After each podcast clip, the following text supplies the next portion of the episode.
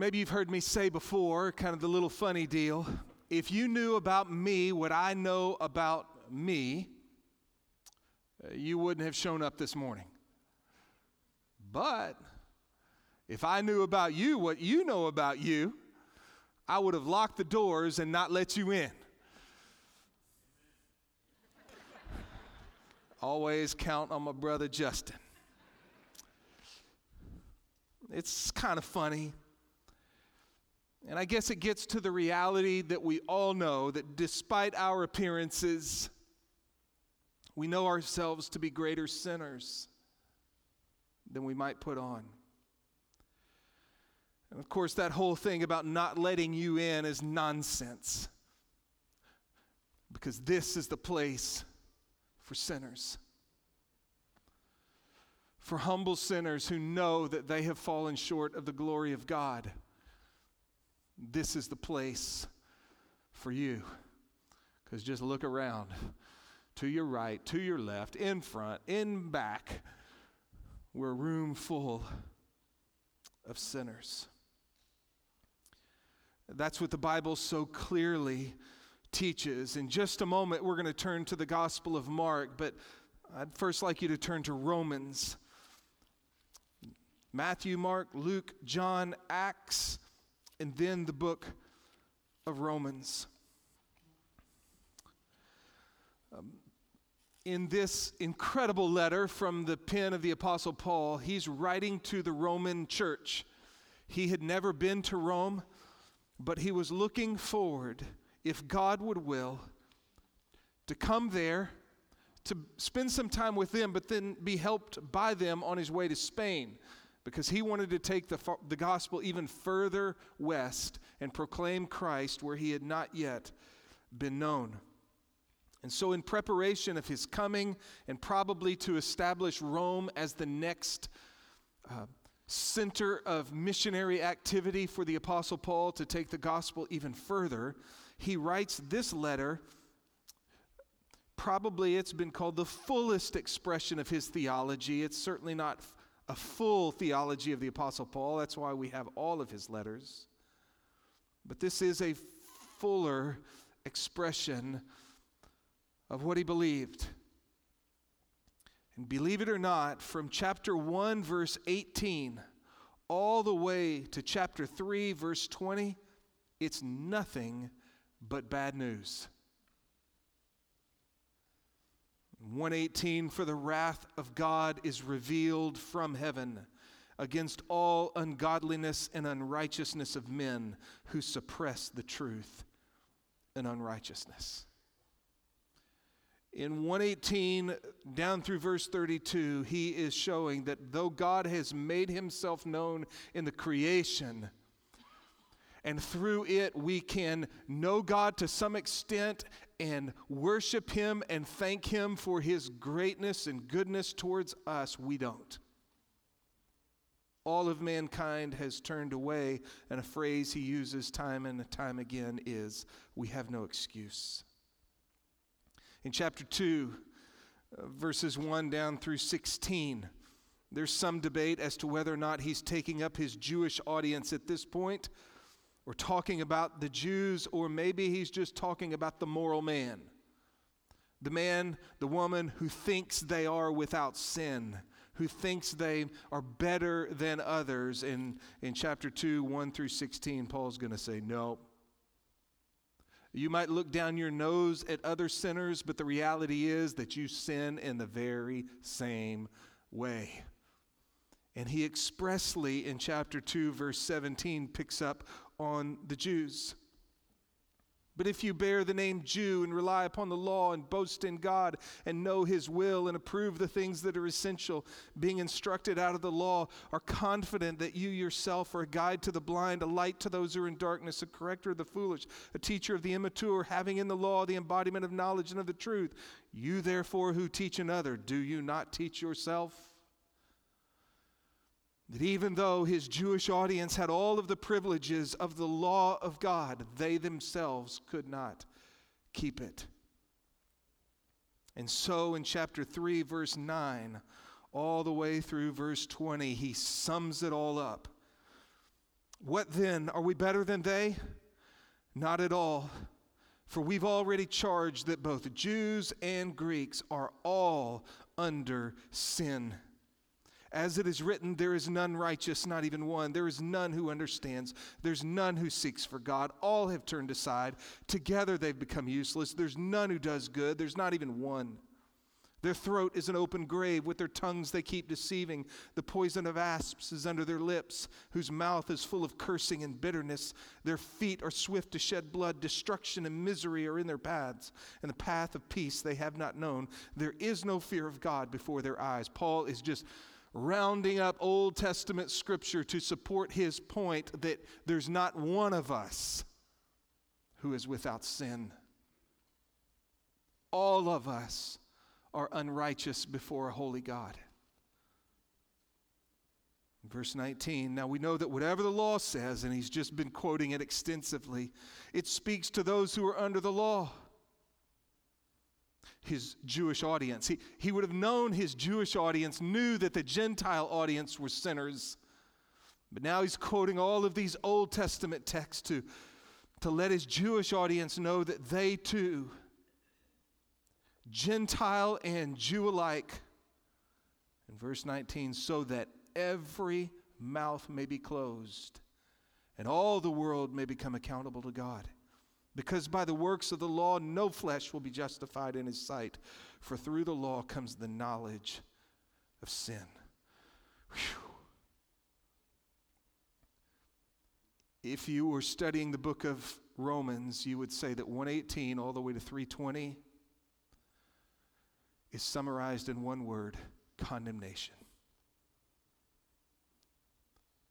Uh, Paul will sum it up in a few verses later 323 all have sinned and fall short of the glory of God.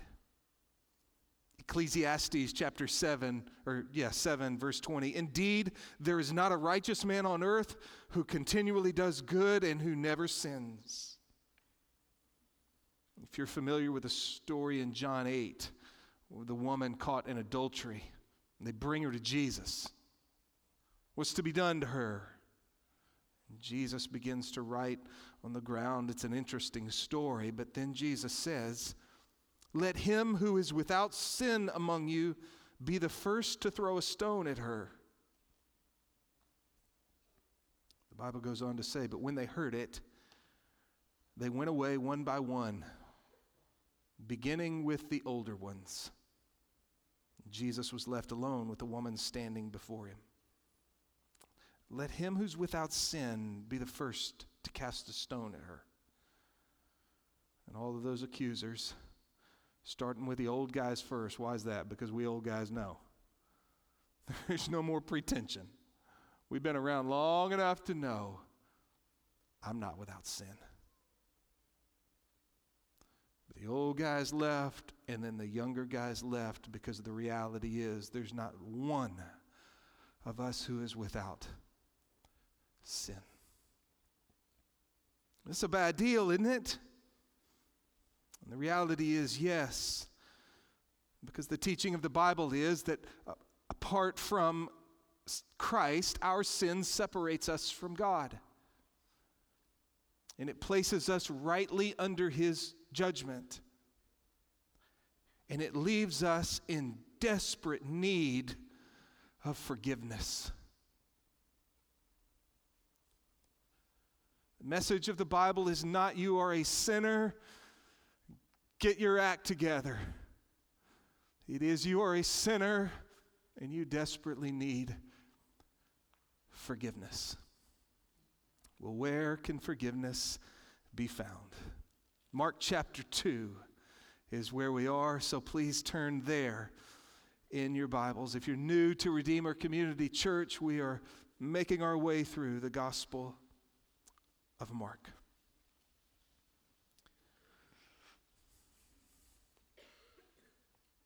And from chapter 2 uh, all the way through the chapter into chapter 3 to verse 6 is this next section in the book. And probably one of the themes that kind of binds all of these stories together is the opposition from Jewish leaders. We'll see it in this story this morning in verse 6. But some of the scribes were sitting there and reasoning in their hearts. And down in verse 16, when the scribes of the Pharisees saw that he was eating with sinners and tax collectors. And there down in verse 24, the Pharisees were saying to him, and in chapter 3, verse 2, they were watching him to see if he would heal him on the Sabbath so that they might accuse him. And it comes to its crescendo maybe in verse 6 of chapter 3. The Pharisees went out and immediately began conspiring with the Herodians against him as to how they might destroy him. But beginning in this section, we have a wonderful little story. Let's begin at verse 1. When he had come back to Capernaum several days afterward, it was heard that he was at home. Uh, if you were with us last week, you know that Jesus had come into Capernaum and he had begun to do miracles and he had begun to teach. And as a result of that, the crowds were coming to him. Jesus, not wanting them to misunderstand and believe that that was his primary purpose to come and heal their diseases and heal their sicknesses and ultimately feed their bellies and the like. Jesus went away from Capernaum. Even as the crowds were coming and everybody's looking for him, he said to his disciples there in verse 38 of chapter 1 Let's go somewhere else to the towns nearby so that I may preach there also, for that is what I came for. And so he did. He, he went into their synagogues throughout all of Galilee preaching, casting out demons. But now he has come back to Capernaum, that little city on the northwest corner of the Sea of Galilee. And it was heard that he was there. And as you can imagine, as the word got out that Jesus was back in town, verse 2 many were gathered together so that there was no longer room not even near the door. And he was speaking the word to them. I think one of the first points that we're going to see here in the text is that sin really is our biggest problem. Uh, we see it, I think, here in the priority of Jesus' ministry as the crowds are coming. There's no doubt why they're coming. Just as they were coming in the previous chapter, they're coming here again. And one of the fellows I studied this week, he said that crowds are mentioned 40 times in the Gospel of Mark before chapter 10. But you never see the crowds responding in repentance and faith. They're always, I don't think that's too strong of a word, obstacles to those who really do want to experience the life giving nature of Jesus Christ. All the crowds are in the way. They're there probably because they again want Jesus to heal their diseases. But he was speaking the word to them. That was the priority, just like we saw it up there in chapter 1. That's what I've come for is to proclaim to the people that the kingdom of God is at hand. That all of the promises of the coming Messiah and the coming kingdom of God are beginning to be fulfilled. I am here, the kingdom of God is at hand. And that the proper response to it there in chapter 1, verse 15, is to repent and believe the gospel to turn away from your sins which separate you from God and put your trust in Jesus Christ and then to follow Him. Even as the crowds were there, that is what he was focusing on. And then look at verse 3. And they came, bringing him a paralytic carried by four men, being unable to get to him because of the crowd. They removed the roof above him, and when they had dug an opening, they let down the pallet on which the paralytic was lying. And Jesus, seeing their faith, said to the paralytic, Son, your sins are forgiven. It's interesting. It's not so much expected that those would be the words out of Jesus' mouth. They certainly probably weren't looking for that. But there's something about these men. Was it four men full of faith? Or was it five? I tend to believe that even the paralytic himself was a man of faith. He knew that Jesus Christ could heal him if he willed. And these men would not let anything get in the way of putting their need before Jesus. And Jesus loved that. He saw their faith. And he said to the paralytic, Son, your sins are forgiven. It's unexpected because there's a very present need right here in front of Jesus. This man can't move. We don't know how paralyzed, to what extent he was, but That was clearly why they were bringing him to Jesus. His need was so evident, and yet Jesus speaks that your sins are forgiven. And I think it's probably clear to all of us. I think so. If I understand it rightly, why would Jesus say such a thing? Because Jesus understood that this is the greatest need that the man has. It's not his physical paralysis, but it's his sins. Jesus, everybody's looking for you. Let's go to the other cities and the towns so that I can preach there also. That's why I've come, is to let them know that the kingdom of God is here and that the proper response is repentance and faith and following me. Yes, what I've come to do will touch upon all of the effects of the fall. One day. But primarily, right now, this is what I've come for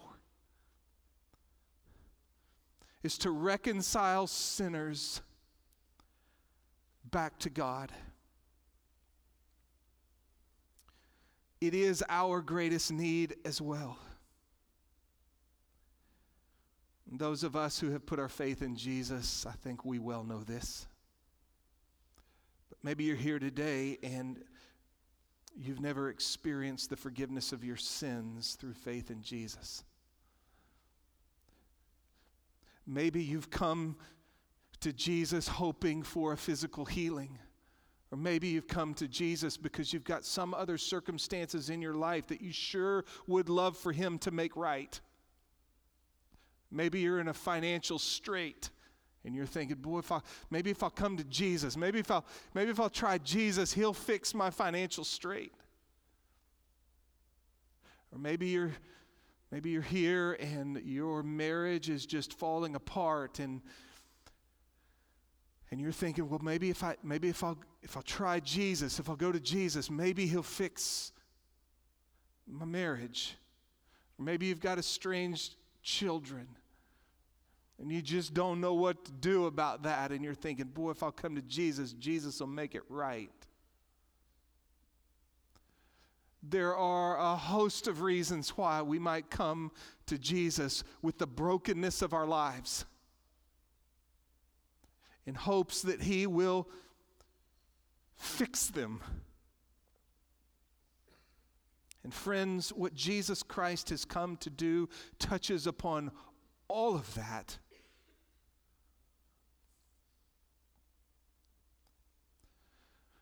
But the most crucial need you have is your sins need to be forgiven.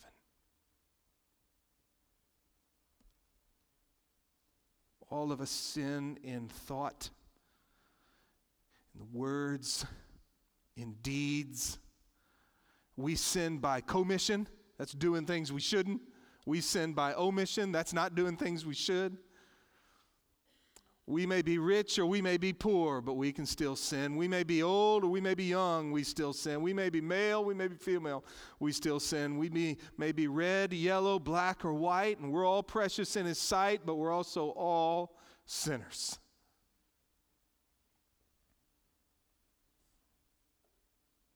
I love the one you may be smart or not, or to put it the other way, you may be magnum cum laude or laudy how come. No amount of degrees on your wall or mine fixes the sin problem. You may be good looking, maybe not.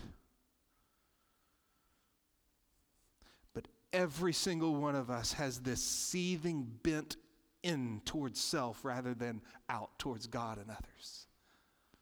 We were born in sin.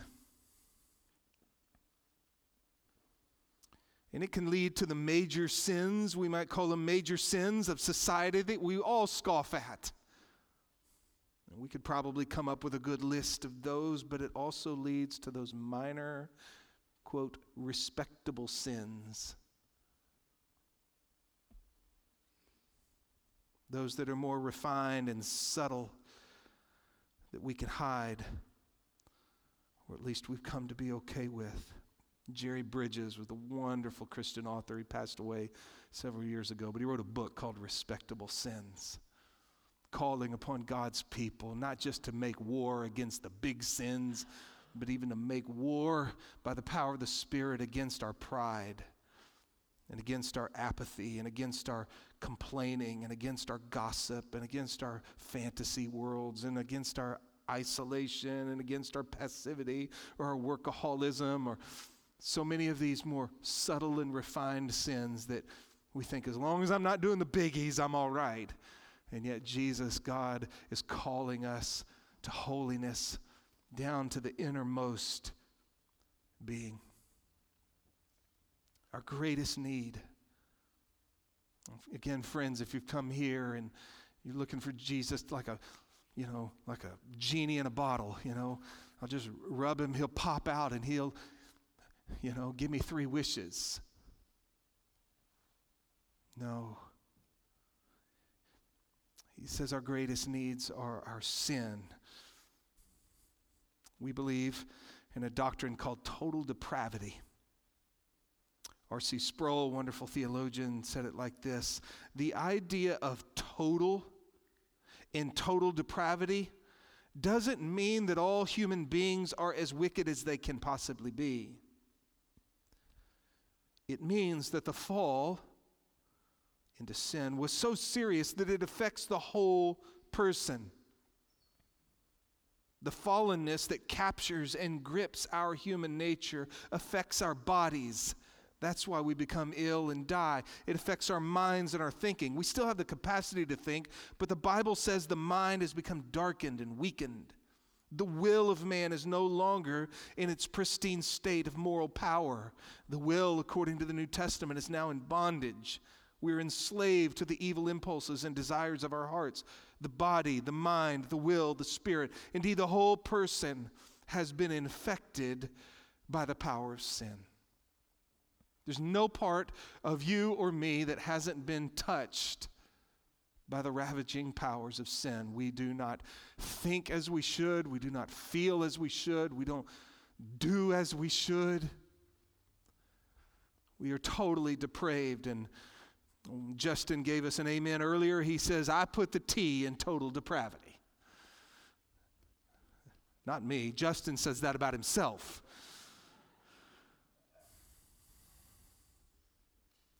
Some movements want to take this word out of our hymns. We don't. Amazing grace, how sweet the sound that saved a wretch like me. Or we sing, How deep the Father's love for us, how vast beyond all measure, that he would give his only Son to make a wretch his treasure. This is our greatest problem is that we have sinned against God and we desperately need his forgiveness. But here we see Jesus saying, "Son, your sins are forgiven." So while sin is our biggest problem, Jesus is our wonderful solution. He claims the ability to forgive sins. Who talks like that? That's going to be the response of the scribes. I mean, they were the learned ones, and yet they never claimed to forgive anyone's sins. And what Jesus is claiming here is he's not saying to this paralytic, I, I forgive the way that you've sinned against me. You and I can do that. When someone sins against us and asks us for forgiveness, we, I forgive you. But Jesus is claiming the ability here, the authority here, to forgive all of his sins that he's committed against God and others. Not one of us would claim that kind of authority.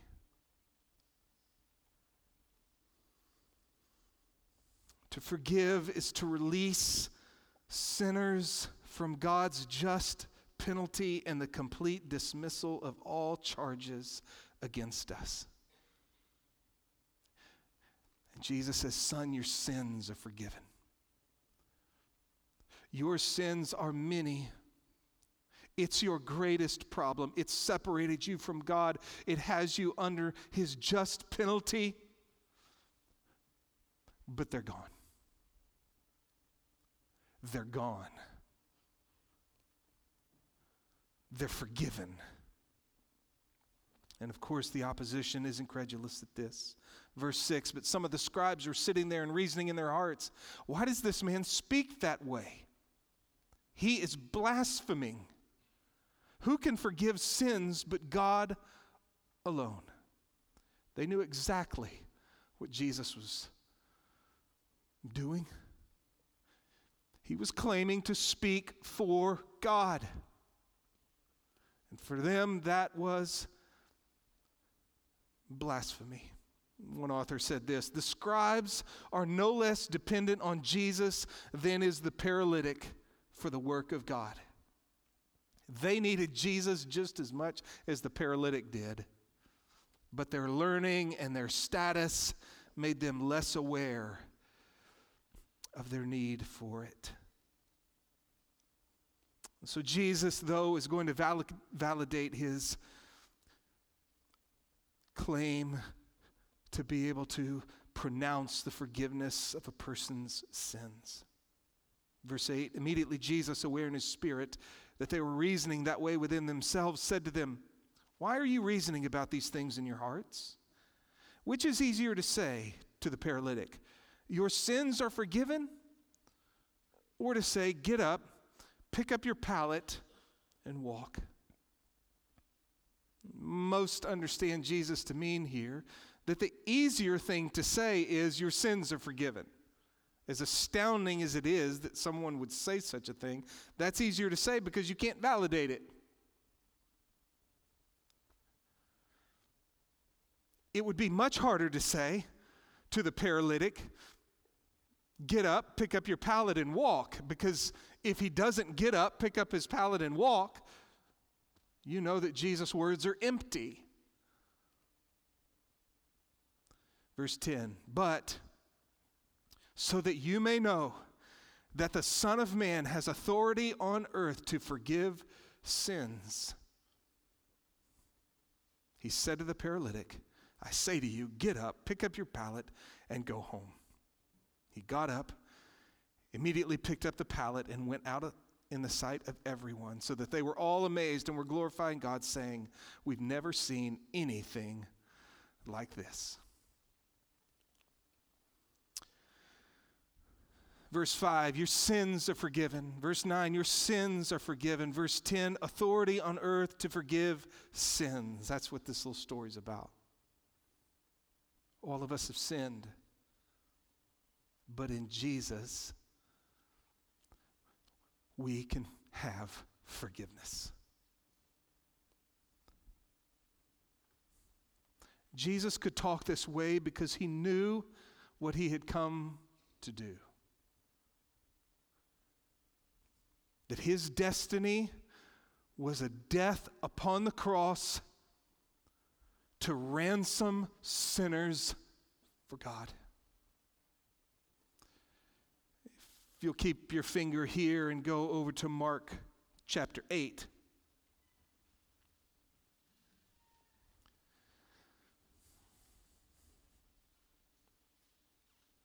Jesus knew what was coming. In verse 31 of chapter 8, he began to teach them that the Son of Man must suffer many things, be rejected by the elders and the chief priests and the scribes, and be killed.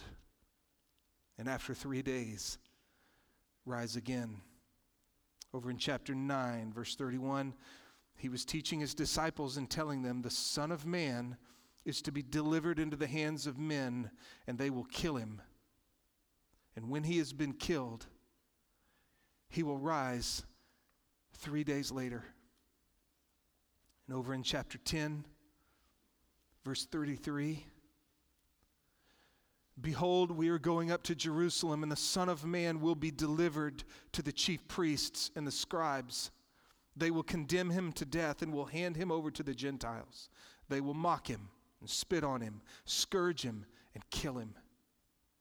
And three days later, he will rise again. Jesus knew what he had come to do, and it was to give his life upon a cross, having fulfilled it, to be raised from the dead. And we get a little bit more into this death in chapter 10, verse 45, where he said, Even the Son of Man did not come to be served, but to serve, and to give his life a ransom for many. One of the things that Jesus has come to do is to redeem us. We are Redeemer Community Church because we glory in the fact that Jesus Christ came we were in bondage to sin and to Satan and ultimately to death, eternal death. But Jesus came to pay a ransom and thus purchase us back to be His. That ransom would be His life that He would give upon the cross. Jesus came in fulfillment of Old Testament promise as the suffering servant of Isaiah. And in chapter 53 of Isaiah, it says this Surely our griefs he himself bore, our sorrows he carried. Yet we ourselves esteemed him stricken, smitten of God, and afflicted. But he was pierced through for our transgressions, he was crushed for our iniquities. The chastening for our well being fell upon him, and by his scourging we are healed. All of us, like sheep, have gone astray. Each of us has turned to his own way. But the Lord has caused the iniquity of us all to fall on him. Jesus knew what he had come to do was to go to the cross and take your sins and mine upon himself and to experience the wrath of God meant for us in Himself, such that any who would look to Him can be forgiven. Sins washed away. And so, those of us who know Him, there is now no condemnation for those who are in Christ Jesus our sins, past, present, and future, have been forgiven by God. And if again you're here today and you've never put your trust in Jesus Christ, this is one of my favorite verses in the Bible in 1 Timothy. The Apostle Paul, he's one of the authors in the New Testament who wrote so many of these books. He was thinking about what God had done in his life and how before he was a Christian, he was a violent aggressor, a blasphemer, a hater of Christ and the church. And then he said, But I was shown mercy because I acted in ignor- ignorantly and unbelief, and the grace of our Lord was more than abundant. And then he go, he said, It is a trustworthy statement, deserving full acceptance, that Jesus Christ came into the world to save sinners. And then he said of himself, Among whom I'm the chief, foremost of all. Maybe you're here and you're going, Can't be for me. Sounds too good to be true. Maybe he can forgive you, Mitch, but he can't forgive me. It's a trustworthy statement deserving full acceptance by everybody in this room that Jesus Christ came into the world to save sinners. If he can save a guy like Paul, he can save somebody like you. That's why he came. This is why I've come he said to his disciples. So let's go to those other cities and let people know that I'm here.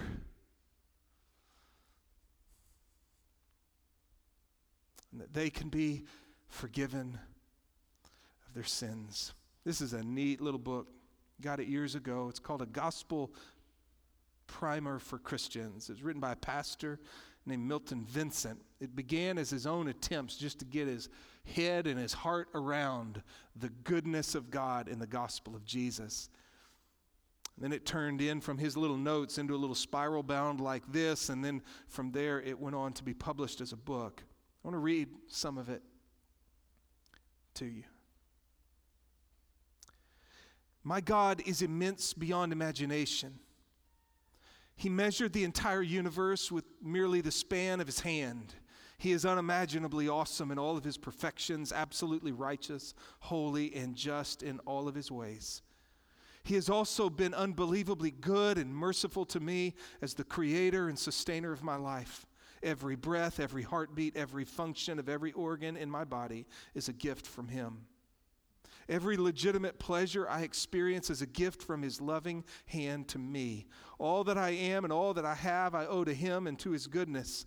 My life in every way is and will continue to be utterly dependent upon Him, in whom I live and move and have my being. This wonderful God is the most supremely worthy object of admiration, honor, and delight in all of the universe. And He has created me with the intention that I might glorify Him by finding my soul's delight in Him and by living in joyful obedience to Him, to Him all, in all of my ways. Yet, I could not have failed this great God more miserably than I have.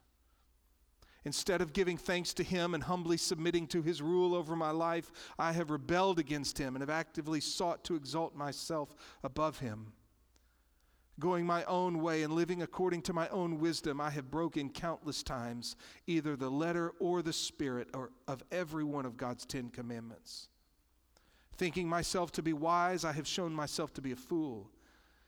And because of my arrogance, God has every right to damn me to the everlasting experience of his terrifying wrath in the lake of fire.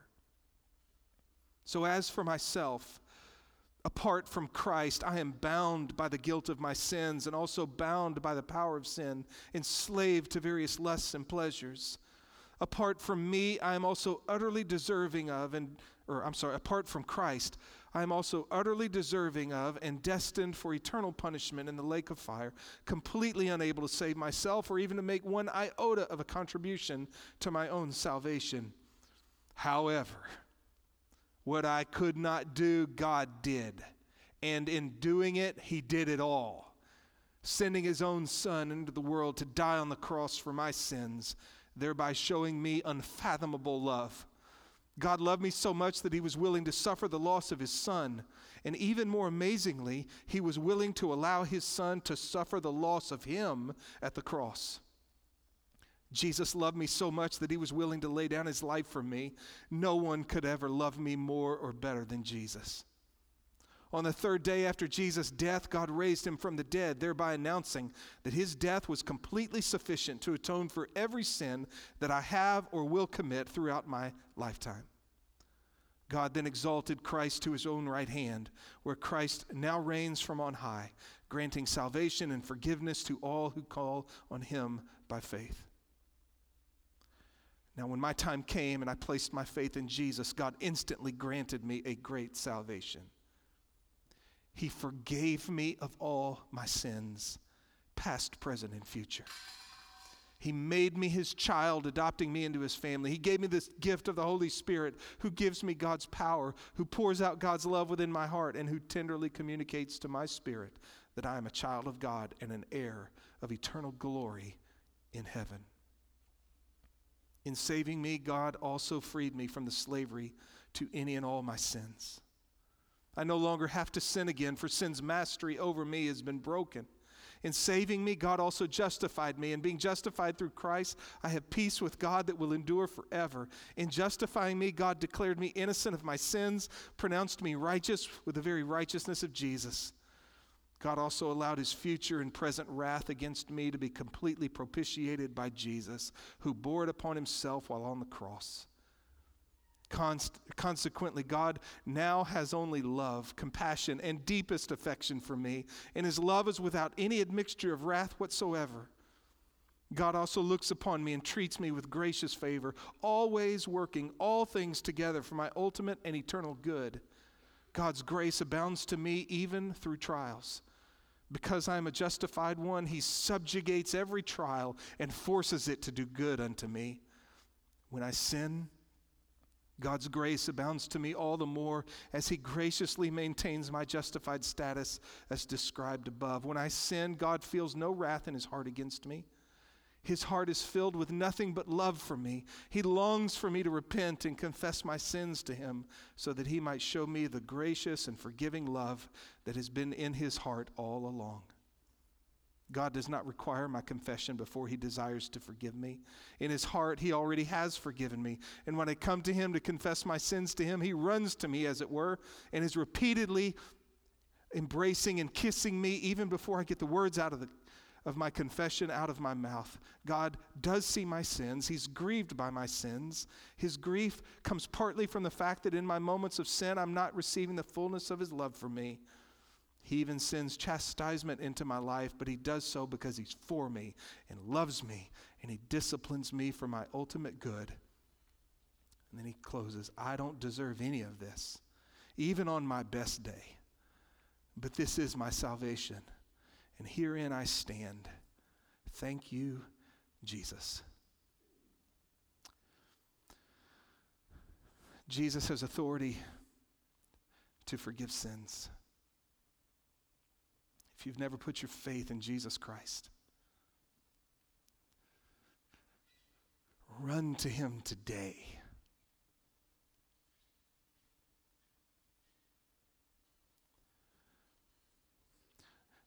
Don't run to him with promises of how you're going to do better. Don't run to him with promises of how you're going to shape up.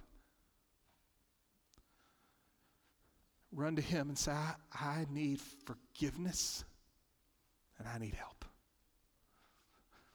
I realize that you've died upon a cross to pay the penalty for my sins.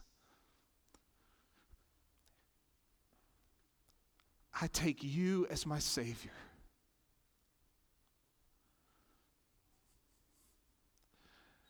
Help me. Friends, he stands with open arms to any humble sinner who will come to him. He will say to you, Son, daughter, your sins are forgiven. And he'll make you part of his family, and he'll give you his spirit and He will never leave you nor forsake you. And in this life, He may not heal all your diseases. And in this life, He might not fix your kids. And in this life, your marriage might not ever be meet all of your hopes and expectations. And in this life, trial may follow trial. But He will be with you every step of the way. And one day, he will come again and he will make all things right. And you will be with him forever and forever. Let's pray. Father in heaven, Thank you that you have come to meet us at our deepest need our estrangement from you because of our rebellion. Thank you for sending your Son to come, to live, to die in our place for our sins, absorbing in himself the wrath of God, and then to rise, alive forevermore, willing and able to extend his forgiveness and his new life to any and all who will humbly come to him. God might use sovereignly, powerfully, mercifully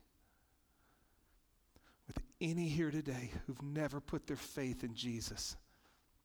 Might they this moment say yes to the Lord Jesus Christ. That he might be the forgiver of their sins and the new and wonderful leader of their lives. We'll pray it in the glorious and powerful name of Jesus. Amen. Amen.